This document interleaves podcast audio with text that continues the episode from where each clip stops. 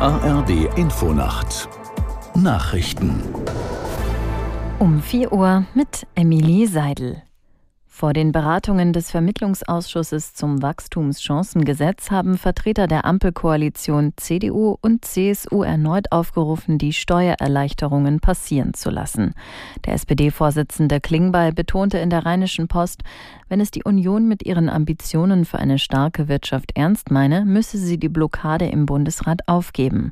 Bundesfinanzminister Lindner sagte dem Redaktionsnetzwerk Deutschland, die Unternehmen verdienten Entlastung. Aus der Nachrichtenredaktion Veronika Streuer. Es würden noch weitere Wachstumsimpulse benötigt, so der Finanzminister. Aus seiner Sicht ist es deshalb umso wichtiger, dass das Gesetz so schnell wie möglich in Kraft tritt. Der Vermittlungsausschuss von Bundestag und Bundesrat soll am Abend nach einer Lösung des Streits suchen.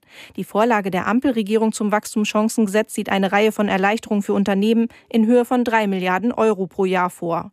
Die Union will allerdings nur zustimmen, wenn die Bundesregierung beim Thema Agrardiesel einlenkt und die schrittweise Streichung der Subventionen zurücknimmt. Israels Ministerpräsident Netanyahu hält trotz Kritik an der Kriegsführung im Gazastreifen fest. Netanyahu sagte bei einem Truppenbesuch, kein Druck könne daran etwas ändern. Der bewaffnete Kampf gegen die islamistische Hamas werde weitergehen, bis alle Geiseln freigelassen seien und Gaza für Israel nie mehr eine Bedrohung darstelle.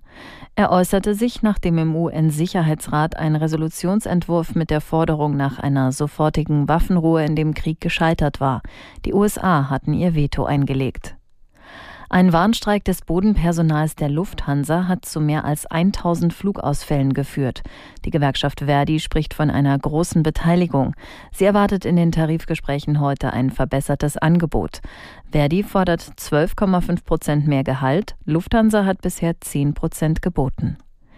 Im Achtelfinal-Hinspiel der Fußball Champions League trennten sich Borussia Dortmund und die PSF PSV pardon, Eindhoven unentschieden. Am Ende stand es 1 zu 1. Aus Eindhoven Sportreporter Armin Lehmann. Das lässt ein spannendes Rückspiel in drei Wochen erwarten.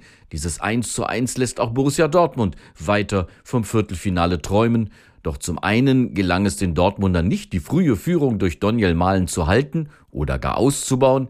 Dafür war das BVB-Spiel viel zu fehlerhaft. Zum anderen ärgerte sich Schwarz-Gelb über einen strittigen Elfmeter für Eindhoven, den Luc de Jong zum Ausgleich nutzte. Im Rückspiel braucht es nun einen besseren BVB, um tatsächlich das Viertelfinale zu erreichen. Das waren die Nachrichten. Und das Wetter in Deutschland tagsüber im Süden freundlich, im Nordosten neben Schauern etwas Sonne, später aus Westen neuer Regen, Höchstwerte Temperaturen von 7 bis 13 Grad. Es ist 4.03 Uhr.